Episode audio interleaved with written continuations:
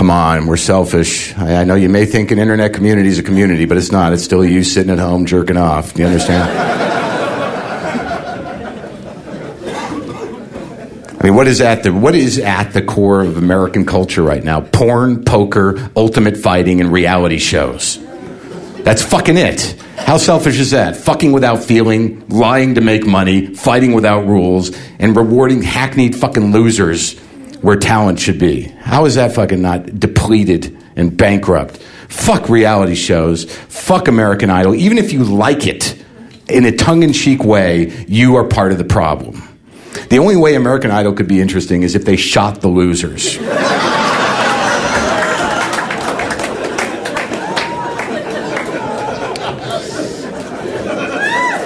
just right at the peak of that hackneyed high note, that just pop a fucking 357 shell right through the back of their head so their face splatters all over Simon and Paula and the fat guy. And for that wonderful moment when that's just a haircut and a bloody hole toppling to the floor.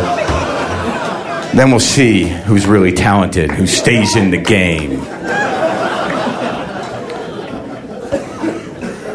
Everyone thinks they're a fucking star now. Giving people record deals off American Idol is like, you know, pulling up next to somebody who's singing in their car and saying, hey, good job, here's 50 bucks. Sounds good. Lack of originality is astounding. People are so easily impressed because they think it could be them. It's fucking ridiculous. Music Life Radio. Stories at the intersection of music and life.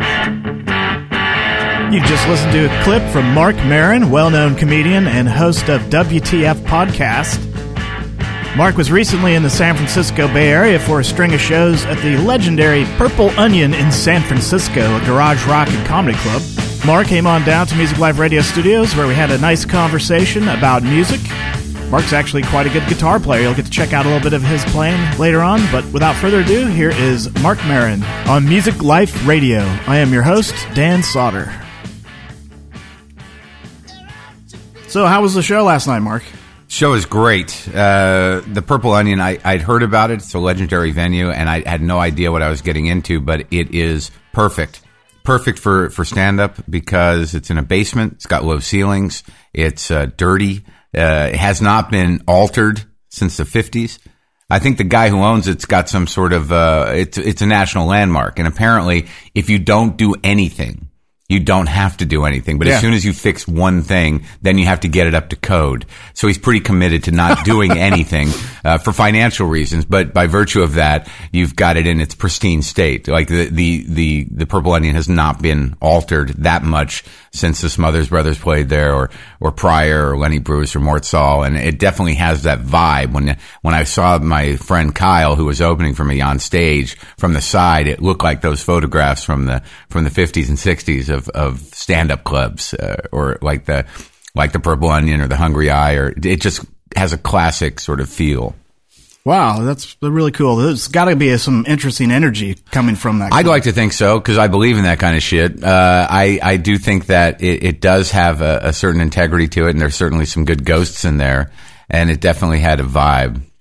Thanks, Mark, for coming down and, and being a part of Music Life Radio. My pleasure, Dan. I, I hope I can uh, to live up to the music live issues.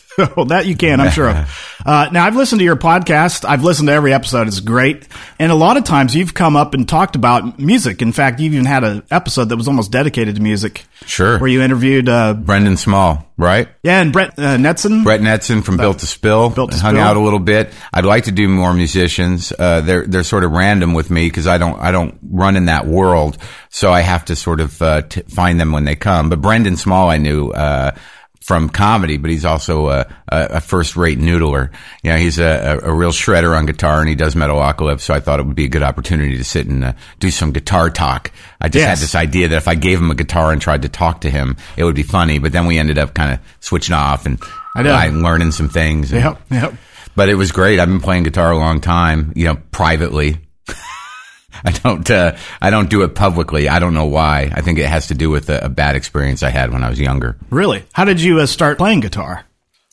I don't know. You know, I wanted to play an instrument and I wanted to play guitar. So my brother and I, uh, started taking lessons and my mother used to uh, make us you know, practice a certain amount of time a day. So I just remember like sitting in a room with my brother with these two giant acoustic guitars. Well, he had a, like a Yamaha classical, which was a good way to start. And I had this old harmony that my dad had owned, this big with the F holes and this, Yeah. yeah. And, uh, we just sit there and we'd, we'd figured out how many songs we had to play, how many times to get through the time that my mother made us practice. And then as, uh, I got older, I, I got a little more into it and I started taking lessons with a guy that taught me how, uh, you know, he taught me a few pentatonic scales and taught me the basic, um, blues scales. And that's where it sort of stopped for me. Then I, I'm basically a, a, uh blues, dirty rock country player with, with a, a good feel for a guitar. But I, I think that, you know, my ability to, to really learn new things or to go beyond these pentatonics is, is, is limited, but you know, if I'm just playing to Muddy Waters records in my garage, I don't think the pressure's really on. True, true. was your dad a guitar player? I think he had played around with it at some point and just held on to the guitar. He was he wasn't really a good guitar player. Uh, I just always loved music, uh, and I I for some reason gravitated to blues music and early rock and roll because that's what my dad was into. Like he used to play uh, the soundtrack of American Graffiti graffiti almost compulsively. So all of my initial experiences with music were you know Buddy Holly, the Big Bopper, uh, and uh, you know the Sha Na Na, I guess later, and and whatever was on that that CD, or it wasn't even a CD, it was an eight track. I just remember listening to oldies, you know, interspersed with that giant chunky clink, that click, you know, that you Yeah. were going to the second one. and, uh, you know, that's where it came from. Then I got into the Beatles. And then for some reason, the first records I owned were like uh, the Beatles' second album, uh, a mountain album for some reason. Uh, and then their old records, Creedence Clearwater Revival and like Jerry Vale. And then they had albums like, uh, Janis Joplin's Pearl was around and Melanie. It was a weird collection of stuff that was around the Beatles, Let It Be. But I still sort of gravitated to very basic rock and roll and blues. Really? What Mm-hmm. are your uh, favorite uh, bands of the time when you were growing up? when I was growing up, I, I, it's I really had this obsession with Chuck Berry for some reason. I, I, I don't know why. I just I was so engaged with the way that he uh, that that opening lick, which has become sort of hackneyed and, and no one really cares about it anymore. But it was my life's work to try to figure out how to do that, and I just never really knew how to do it. The the the basic Chuck Berry riff, and then when I was in like uh, I think a freshman in high school, I was in a stage band that I like I couldn't stay in because I refused to learn how to read music and I was supposed to be playing bass and I don't know, it was a disaster. But there was a guitar player there, this guy Adolf, this Latino guy, and he showed me how to do that Chuck Berry opening and that changed my life.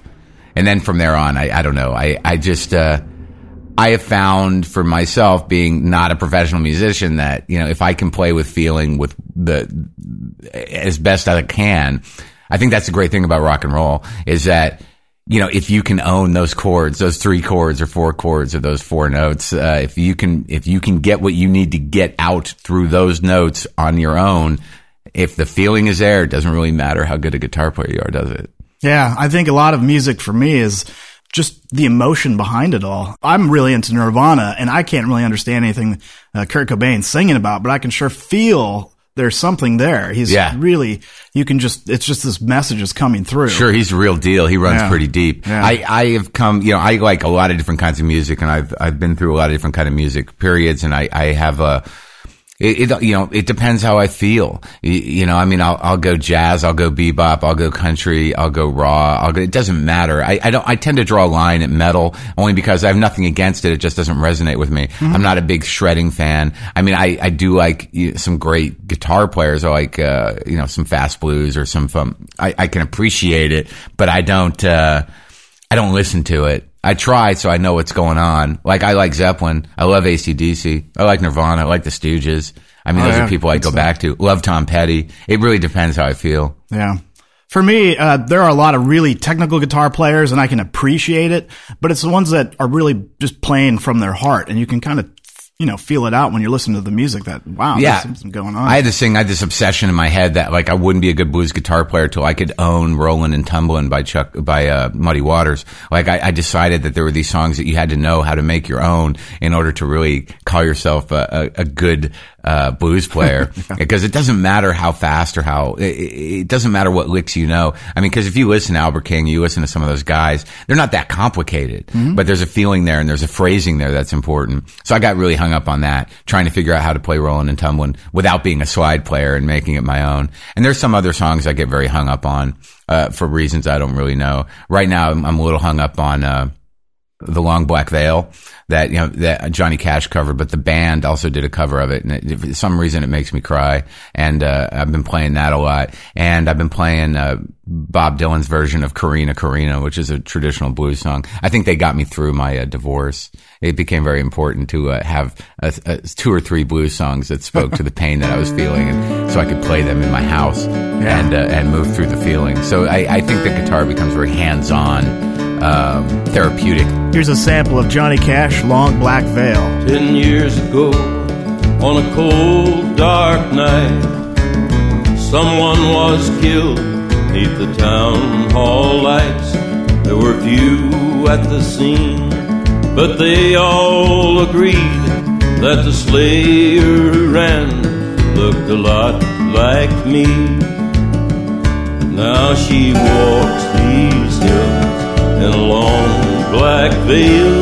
She visits my grave when the night winds wail.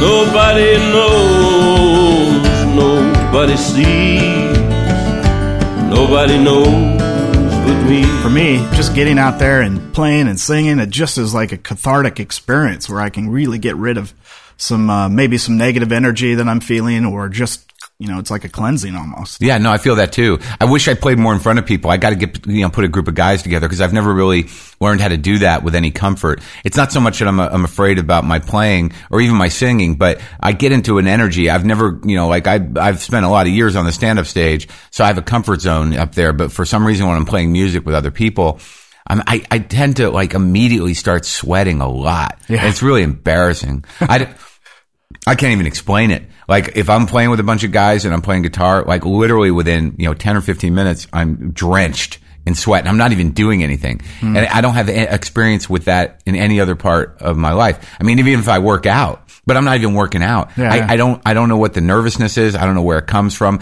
I don't know if it's because, if it's a good thing, but it's, it's certainly, you know, it's not attractive. yeah, yeah, yeah. Have you ever uh, thought about maybe going to therapy to see if what would be possibly triggering that?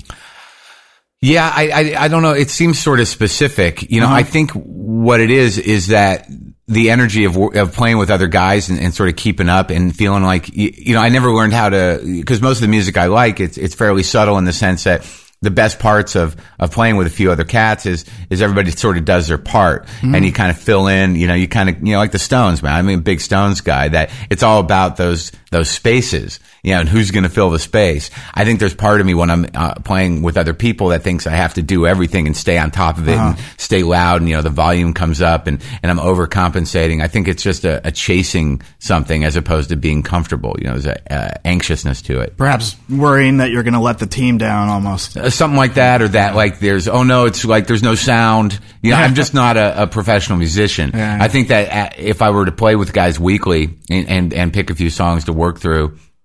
That uh, I also think I'm a little insecure about my skills. You know, I can only play a certain type of music, but I have a good feel. But I don't know a lot of songs. I, I'm I'm one of these people that I, I just played to you know express myself. I mean, once I learned very basic things, I, I I'll do that. But if it gets complicated, I'm not great at learning songs. I'm not great at learning riffs. And if I learn a blues riff, I'll just kind of work it and work it and work it until I integrate it into my own little uh, repertoire. And I, but I don't learn songs. Uh, and I think that's uh, another thing. And I do comedy the same way. It's very impulsive, very reactive. Uh, y- you know, I have bits that I do, but I don't know when I'm going to do them. And with music, it's really great if you learn something that you can do over and over again. Uh, I do that with comedy, but I don't really do it with music. Like I'm trying to uh, learn uh, uh, yeah, an, acou- I'm trying to do an acoustic version of Highway to Hell, and I got the tabs for it, and you know, I'm Yeah. working on that. I, I feel a little embarrassed because it's a music show, and I just, you know, I'm not, I'm not really a musician in the in the in the real sense, but yeah, I can play okay. Yeah, this this show is uh, really just about people's musical experiences, and it's not necessarily even musicians. I've had people that can't play a note on anything, uh, and interviewed them, and they're just fans of music. Well, I, I'm certainly a fan, and I like I find that like I used to do Conan O'Brien a lot, and Jimmy Vivino is a great guitar player. He's a guitar player for Max Weinberg, and every time I'd do Conan O'Brien, he'd give me one of his guitars to hang out with in the in the dressing room. Yeah. like these great like you know 50s you know Strats and these yeah amazing guitars. and then he'd always show me a lick. You know, like I'd go to him with like you know how do you do that thing that Albert King does, and he'd just be like, oh that's easy, and he'd show it to me, and I'd be like, oh my god, it's a doorway into a whole other world. And and then like once I learned these little pieces. Um, they really, it's very exciting to, cause it's not that hard, but I don't, I'm not a guy that sits and figures it out on my own. But if somebody shows it to me, I'm like, that's amazing. And then I'll go play the hell out of it. Yeah, Yeah. Yeah, when I first started playing music, I took about a month of lessons with an old blues guy, and uh, I was pl- playing bass at the time. And I tell you what, because maybe for about three or four months before that, I hadn't taken any lessons. But when someone shows you some things, it just opens up a whole new world. Yeah, it's amazing about music that like you know one lick can be like it, it, it just it's like magic. I mean that I always talk about that with comedy. It's like people say that it's it, it's like music in a way, but it's not like music at all. I mean, you know, you don't have anyone up there with you. There's no you know community effort going on. Uh, you know, you're relegated to to telling stories or doing jokes in a way, maybe uh, improvising, which I do. But music, every time, man, it's like magic. There's no explaining why you can hear the same song over and over again, and it'll still bring you to that place in your heart or in your mind that that takes you out of the world or takes you into a certain emotion. And it's it's pretty fascinating. So I always think that you know comedy's sort of a trick. It's about you know it's about about jokes and beats, but it's not many people want to hear the same joke over and over again, but certain people can hear the same song over and over again. I mean, I can. I'll Yeah. play the hell out of a song if it gets me off. You mentioned on your podcast uh, one of the episodes where you had the song that was stuck in your head, and and you would just keep playing it over and over and over. Yeah, again. it was that. Uh, I think it was a Delta Spirit song. Yeah, that trash can song. Yeah. there's some good. I, I don't. You know, I, it's hard for me to keep up with a lot of music, but uh, there's certain like music. I mean, like that song was was kicking my ass for a while. That song, Trash Can. And then I was at Kings of Leon was going. There's certain music I always go back to. I seem to go back to ACDC a lot. I don't, I don't even know why. It's just it's so pure. It is, you it's great. And I go back to Nirvana a lot. I listen to uh to the Unplugged a lot. Yeah. Yeah, I really like ACDC. I went and bought out, you know, their box collection that came out and, uh, and I'm a, a huge fan of the Bon Scott era stuff, but I also like, you know, the Brian Johnson stuff. It's just, uh, I like the first one. yeah. Like I, I, yeah, I kind of lose him after that. Yeah, yeah. I, I, his voice annoys me. I ended up seeing ACDC by accident, and before? I liked them when Yeah. I was in high school. How did that happen? I don't know. I was going like I was hanging out with a bunch of dudes at like Journey. Like Yeah. you know, my friend Dave, he was like this. He, he's a great guitar player. That guy passed away, but uh, but he loved Journey. So we ended up we were going to see Journey. I must have been fifteen uh, at the Civic Auditorium in Albuquerque, New Mexico, and and ACDC with Bon Scott was opening. How is that even possible? When- I hope when- my memory serves me. When was that? Well, uh, been, uh, 1977, maybe Ah, okay. Wow. 76. Is that possible? 76. I was 13. It was probably 77 or 78, and Yeah. it must have been a pretty early tour. But I just remember just you know seeing Bon Scott and not knowing what the hell was this. and I, I wish I had had a deeper appreciation of them then, because uh, like I grew to love them a lot as I got older. I came to a lot of things later. Like I, I, you know, there were certain points in my life where where you you hear about somebody and how important they are, and then it's sort of like, well, I better figure out why.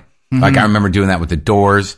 I remember doing that with the Stooges. Like the Stooges, like uh, but it was probably nineteen shit 89 or 90 where like I just got turned on to uh, uh to, I remember listening to Iggy Pop's um The Idiot in college but I never was a real Stooges guy. And then I just started playing the Stooges and I and I can't live without them now. Same with the MC5 um Velvet Underground. I was a huge fan of Velvet Underground in college because someone turned me on to them and then I got really immersed in that.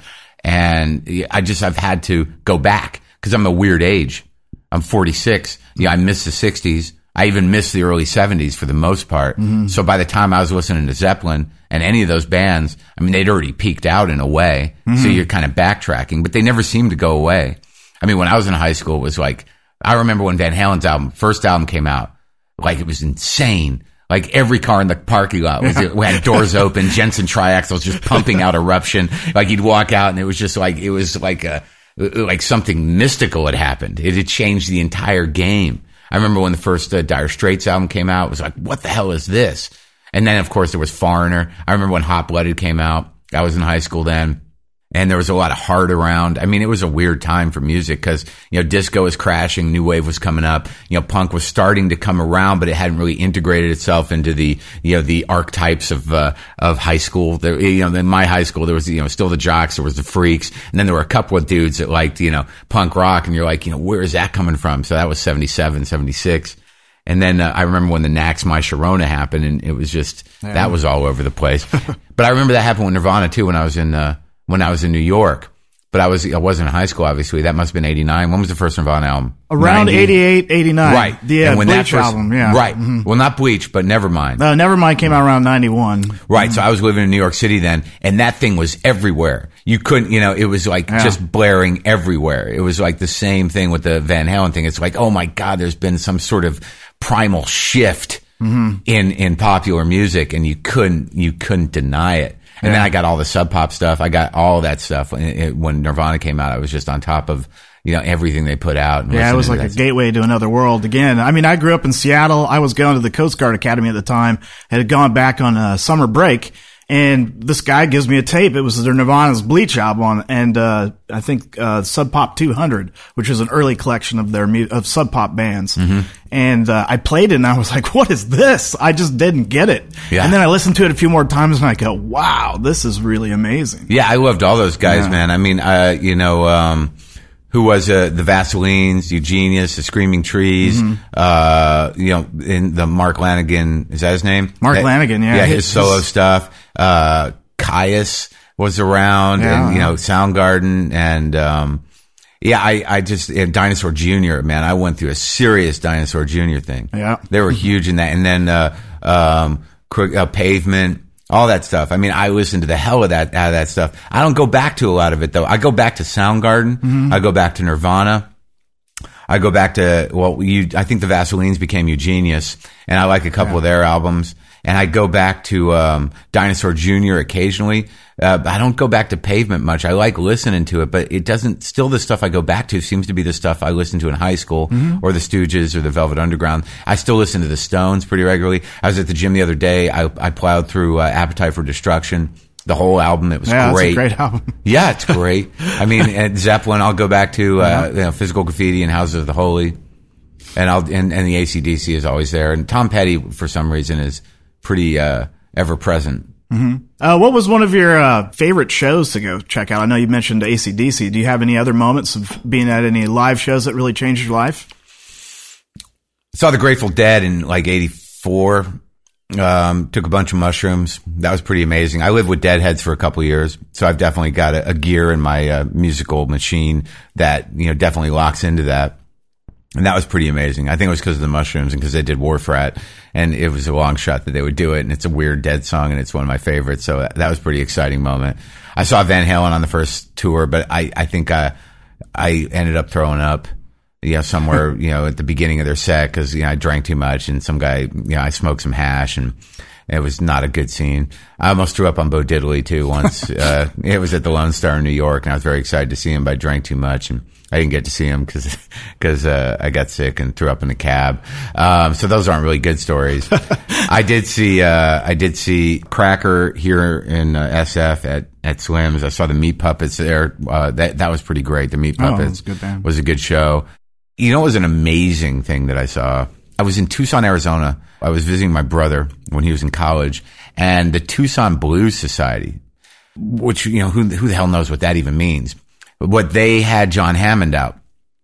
And it was literally like maybe 40 people in this room and they had paid John Hammond to come play. And he's a pretty amazing guitar player. Mm-hmm. He's a, sort of an interesting character. You know, his dad was John Hammond Sr., the record executive signed, you know, Billie Holiday, Bob mm-hmm. Dylan. I mean, he's a pretty important guy. But John Hammond Jr. was a pretty earnest blues man. And, you know, his first couple albums are pretty great. And he just, he, he came out, uh, and he he had a, st- a dobro and he had a slide and he did a spot on version of Robert Johnson's Hellhounds on My Trail. You know, sitting there with you know, this is a real blues man. Ah, that's cool. Uh, in with forty people, it was it was just you know haunting and menacing and perfect, and and that was pretty amazing. Um, I saw the Stones in '81 uh, on the uh, Tattoo You tour. That was great in Madison Square Garden. That was that was spectacular. But uh, those were those were pretty monumental for me. That's cool. Let's get back to uh, your guitar playing. I think you did play a little bit of guitar when you were uh, on one of your episodes. And- With Brendan, yeah. Yeah, and you seem like you could really hold your own. Here's a little clip of Mark playing guitar on his podcast.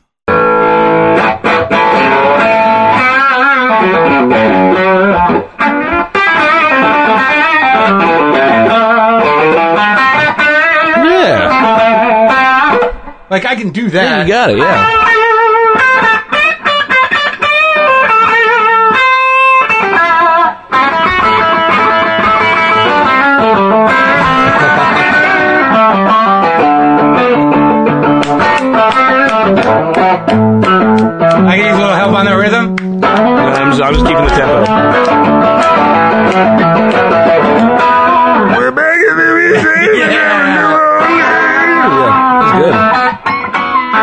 Have you thought about putting a band together and actually playing? I think about it all the time. Yeah. But like, where's the time? I mean, you know, I, I got a friend who's a drummer. He used to be a, a rock drummer and he doesn't, you know, play much anymore, but he's a good drummer. And I know an okay bass player. Yeah, it's just sort of a matter of like, you know, you get into the rehearsal space. I was working with a, uh harmonica player for a while, uh, where I was helping him sort of learn some stuff and we'd go get a studio. He actually come from around here. His name is, uh, is Jack, Jack Rudy. Yeah, he, he used to play, he, he, he learned from, uh, Charlie Musselwhite, who I think was out here for a while but I was helping him do some, you know, work on some stuff, and that was kind of fun.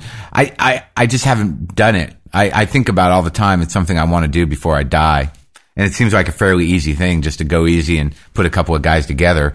Uh, but I haven't done it yet. I really want to do it. Maybe I'll do it soon. I got to do it soon. I got good equipment. I mean, I don't have that many guitars, but I got a few, and uh, I'd love to do it. I just haven't done it yet. Hey, well, let's get into gear. Uh, what kind of gear do you like to use? Your, what's your preferred amp and your preferred guitar? I've got John Mayer told me to get a Fender Blues uh, Blues Junior, I think it is, because I was in New York and I wanted a little amp, and he was hanging around the comedy scene. I figured well, he's a good guy to ask, so I got one of those.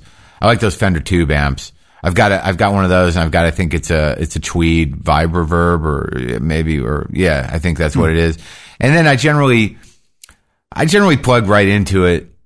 You, you know, I plug, I play a, a Strat and I play a Telecaster, and I, I got a, a an old uh, a reissue of a, a Les Paul TV Junior that I like, but and I, I had an SG, but it was too much for me to deal with. And but usually it's Fenders directly into uh, one of those two amps. Yeah, it's fairly uh, typical blues setup, I think. Yeah, blues and country setup. Yeah. yeah. Uh, I used to have pedals. I had a Crybaby wah, but I, I didn't really use it that much, and I don't use any real boxes. You know, my my ex wife had bought me a pod, but it was it was gnarly, and I, I never really wrapped my brain around it. I just like a real clean sound, with maybe a little reverb, a little, you know, jack up the gain a little bit so it breaks apart just a bit. But I like it pretty clean. I like to be able to hear, you know, what kind of guitar I'm playing. You know, Yeah. Fenders are fairly distinct. You can pretty much dial up any sound that you want with just your amp and, you know, with a good amp and a, and a guitar. I found, uh, you know, when I've been playing in bands, I, you know, like our lead guitar player would have this whole pedal board full of stuff and he'd be stomping on stuff and spending more time trying to deal with that. And, uh, the sound, you know, would be- you couldn't really tell much difference even on stage, I didn't think. And Yeah, some guys are. That's just becomes part of their instrument. You know, I, I had to realize that. You know, as technology advances, that it's just an extension. It becomes almost a different instrument. I, I mean, mm-hmm. it's sort of fascinating when people know how to to loop things and make guitars sound like different things. But I, I don't really. You know, it just becomes a different instrument. And I, I just like playing it as clean as possible. I, I'm kind of a purist like that. And it gets a little uh, you know, complicated when you seem when you play with other people to balance the sound. Things get lost, and I don't know how the volume gets so loud so quickly when you're playing with other people, but it certainly does. yes, everybody t- tries to uh, make sure that they can hear themselves, and they keep turning up, and it's just like this uh, volume creep. Yeah, yeah, and all of a sudden you can't hear anything. deaf. Just a big wall of mess. Like when we we're in the practice studio and we're playing, we can the uh, there's a threshold setting for the PA, and if you turn up the instruments too loud, you're not going to be able to hear the vocals. And if you try to turn up the PA anymore, it just starts feeding back. And it's I think just- that's another reason why I sweat. Yeah. is because of that. that yeah. constant building, and it just eventually comes out. It gets out of your control. pretty soon this isn't fun anymore. Yeah. It's just too loud. I bought an interesting acoustic guitar recently. You know, I had a little bread, and I was like, you know, I, I deserve a good acoustic guitar because I had this old, I had a Kay guitar, you know, from I don't, know, sorry, from the 40 or 50s. It's just a little weird box of a guitar. I think I got it for 80 bucks. Uh, at Mojo Guitars in New York, but it's got a very distinct, you know, thin, weird sound. It's a cheapo Sears guitar, I think, from, from an old one though. But I, I've decided I can only play, you know, blues on it because it's got a very distinct, you know, kind of thin, weird, you know, like it's, it's, it sounds like you're playing a, a box Yeah. with strings on it, but I like it. But I decided I want a good acoustic guitar, so I went looking at some, you know, new Gibson, um, what are they, 45s? What's that classic acoustic? Uh, The, I'm, uh, I'm not sure the Gibson's acoustic line. yeah, I was looking at the ones that were, you know, the great, you know, uh, kind of guitars, you know, like Dylan played and those, and, and and they don't sound, they all sounded sort of muted, and I like a big sound, and and I guess you know I got this explanation, like you know they they don't, you can't find old wood anymore, and you know, it's all new. Really? It's like a lot of talk.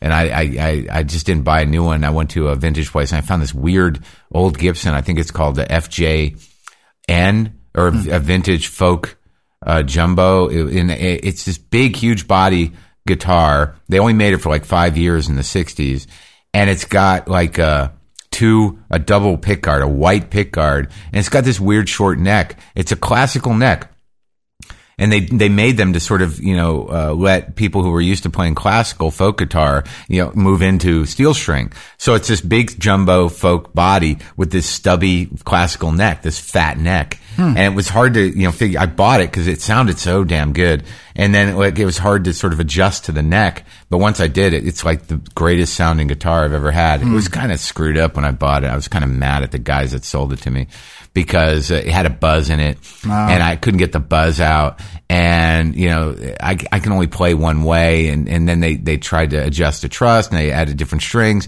but it still buzzed. And I thought I'd been ripped off. I thought I got a lemon. And then Jimmy Vivino from the Conan O'Brien show hook, hooked me up with his guy, Izzy, who's this little wizard. Yeah. And, uh, you know, I ended up breaking the, the bridge and then, you know, like he, he glued the bridge, he adjusted it. He told me what strings I needed to get to, you know, to serve the guitar and, and to do the way I play it. Now it's perfect. I love guys that are just wizards like that. Yeah, they're good to have around, aren't Yeah, they? he's a little hyperactive, kind of like, you know, focused dude that can Yeah. fix anything. I always ask uh, my guests on the show, and we've kind of alluded to this a little bit, but what does music mean to you? I mean, what does it bring to the table? What gets you excited? What, what is it? What does it mean to you?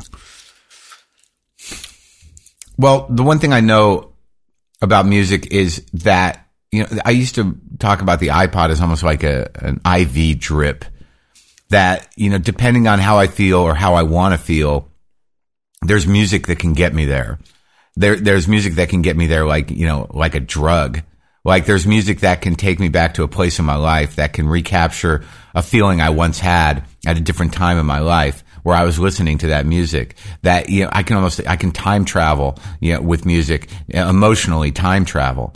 And, and I can also, you know, find a tremendous amount of relief, like blues music or like if I'm feeling, uh, down or angry or unmotivated, if I put on ACDC, you know, there's certain two or three songs that I know will jack my brain chemistry into a place where it, it'll make it go away. And same with the blues that, you know, it, I can, you know, interpret, uh, if I play them, I can interpret my own emotions and, and put them out there in a way that, that sort of disarms them and, and, and, and allows me to process them. So I can use music to get high. I can get, use music to, uh, to, to think like if I put on, you know, uh, you, you know, Miles Davis or Monk or somebody like that, or if I want to get into that pace where, you know, just sort of a, a, a, a lyrical improvisational background thing, you know, that, that sort of motivates me or creates a, a certain feeling in me, I can do that. I just think it's, it's magic. And once you, you know, ha- you know, know which spells you want to put on yourself and who's capable of doing that, you know, you could either time travel, you could change your disposition, or you could, uh, you know, experience your sadness without being overwhelmed by it. Yeah, very cool. Uh, I want to talk about your podcast just a little bit. The intro music at the beginning, when you first started, I think it was ACDC Yeah. uh, riff. And then eventually you put out uh, a call to arms, so to speak, for musicians to submit. Uh, can you tell us a little bit about the, what you have as the theme song now and how that was created? Yeah, we had ACDC Down Payment Blues for a while, but we kept worrying about getting in trouble. Yeah. So, you know, I love that riff. It's a That's- great, it's a great yeah. powerful man. So yeah, well, so I just get, basically gave a you know shout out to the fans. I said, look, you know, we need a new theme song, and a lot of stuff came in, you know, more than I could handle. Uh, a lot of people sent music in, and you know, I listened to all of it, and I just a lot of it was great, and we ended up using some of it on the uh, the best of WTF CD uh, to, you know, to throw a bone to the people that, that, that contributed. We used some of the music on there. But the one that I got that, that moved me, I just kept listening and I sort of, you know, brought it down to about five or 10, uh, submissions. And I just liked that feel of that one that I use. And it's this bass player in uh, Brooklyn named, uh, John Montagna. And he just, it was, it, it had a drive to it. It had a rhythm to it. It almost had an acoustic vibe to it, but it was it almost not like Violent Femmes, but just, it just, it just had uh, it just it felt like it, it moved it pushed and, and it also wasn't all rocked out it was it seemed kind of a little raw uh, not raw in the in the rock sense but sort of acousticy raw i don't know it just moved me enough and i kept listening to it over and over again and uh, that's why I chose it. And then he made a really great video of, of the making of that, which is up on WTFpod.com.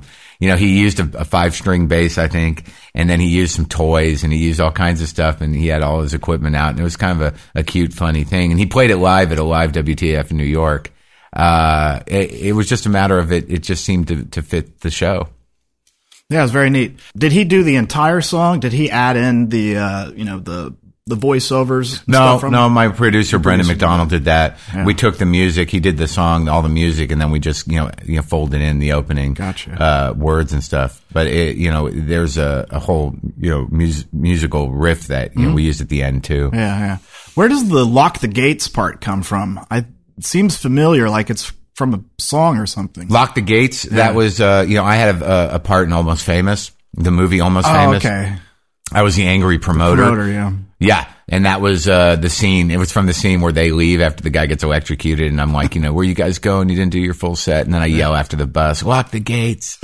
uh, so that's pulled from uh, you know my big uh, uh, moment uh, of big screen fame, my powerful you know minute and a half of cinema. Yeah. I'll have to go back and check that out. I don't remember that part, but that's cool. Yeah, it's when uh, you know Billy Crudup gets electrocuted on stage, and you know they split, and then the promoter comes up like, "Where are you guys going? You didn't do your full set," and and they're like, "You know, you didn't." You know, I get into that weird argument with Noah, what's his name, and then there's a little fist fight, and then they drive off in the bus, and I chase the bus on a little golf cart. Yeah. Yeah, it's just one little scene. I think it was memorable. I remember it. Lock the gate. Here's the intro to the WTF podcast featuring that lock the gates part I was just mentioning. Are we doing this? Really? Wait for it. Are we doing this? Wait for it. How? What the fuck? WTF. And it's also, ah, what the fuck? What's wrong with me? It's time for WTF. What the fuck? with Marc Maron. This uh, Music Life Radio, I'm just trying to capture people's stories uh, Uh-huh. uh, related to music and stuff. And I, you know, you're basically doing the same thing. You're kind of interviewing people, mainly comedians and stuff, but you've interviewed other people. Uh, what makes for a great episode, in your opinion? Well, you know, I'm talking to primarily comedians, writers, some musicians, uh, you know, guys I kind of know. You know, I come from a community of stand-up comics, and it's it's just my belief that you know, comics, given the you know, not unlike musicians, have you know, risked their lives to do to pursue this dream.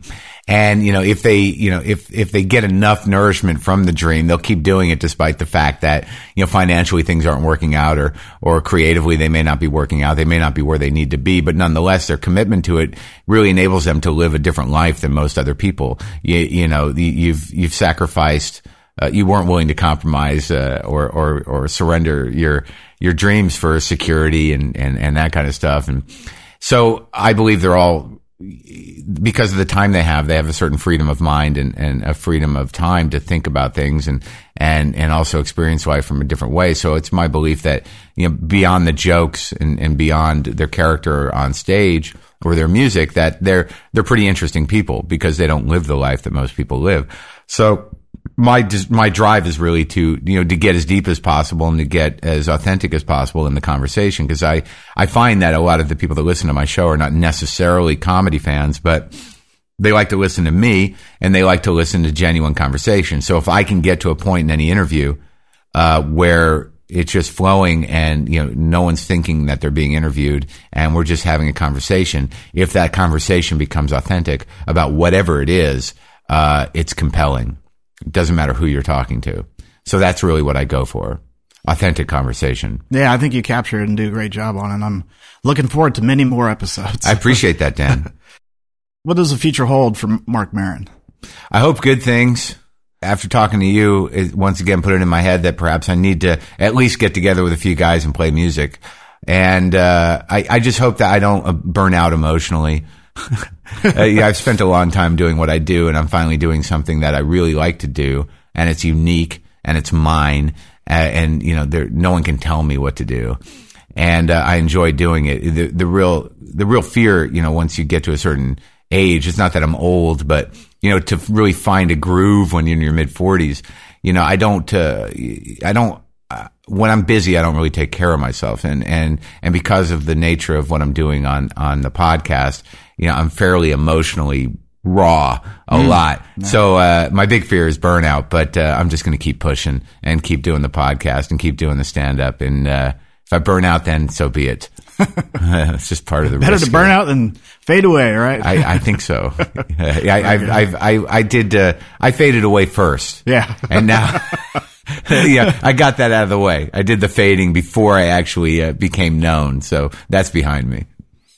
well, good. Yeah. All right. Thanks, Marc. Thank you, Dan. It's a pleasure.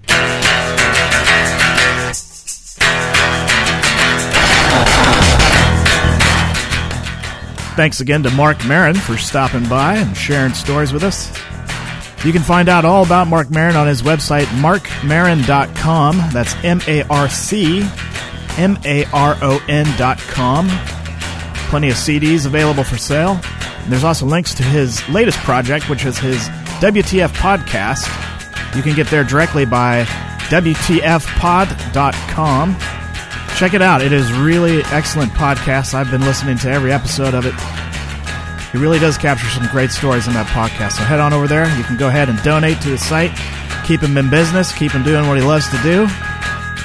We're going out with the WTF Pod theme song, Are We Doing This? by John Montagna, bass player out of Brooklyn. He'll be featured on upcoming episode of Music Life Radio as well. Thanks for checking us out. Have a good one.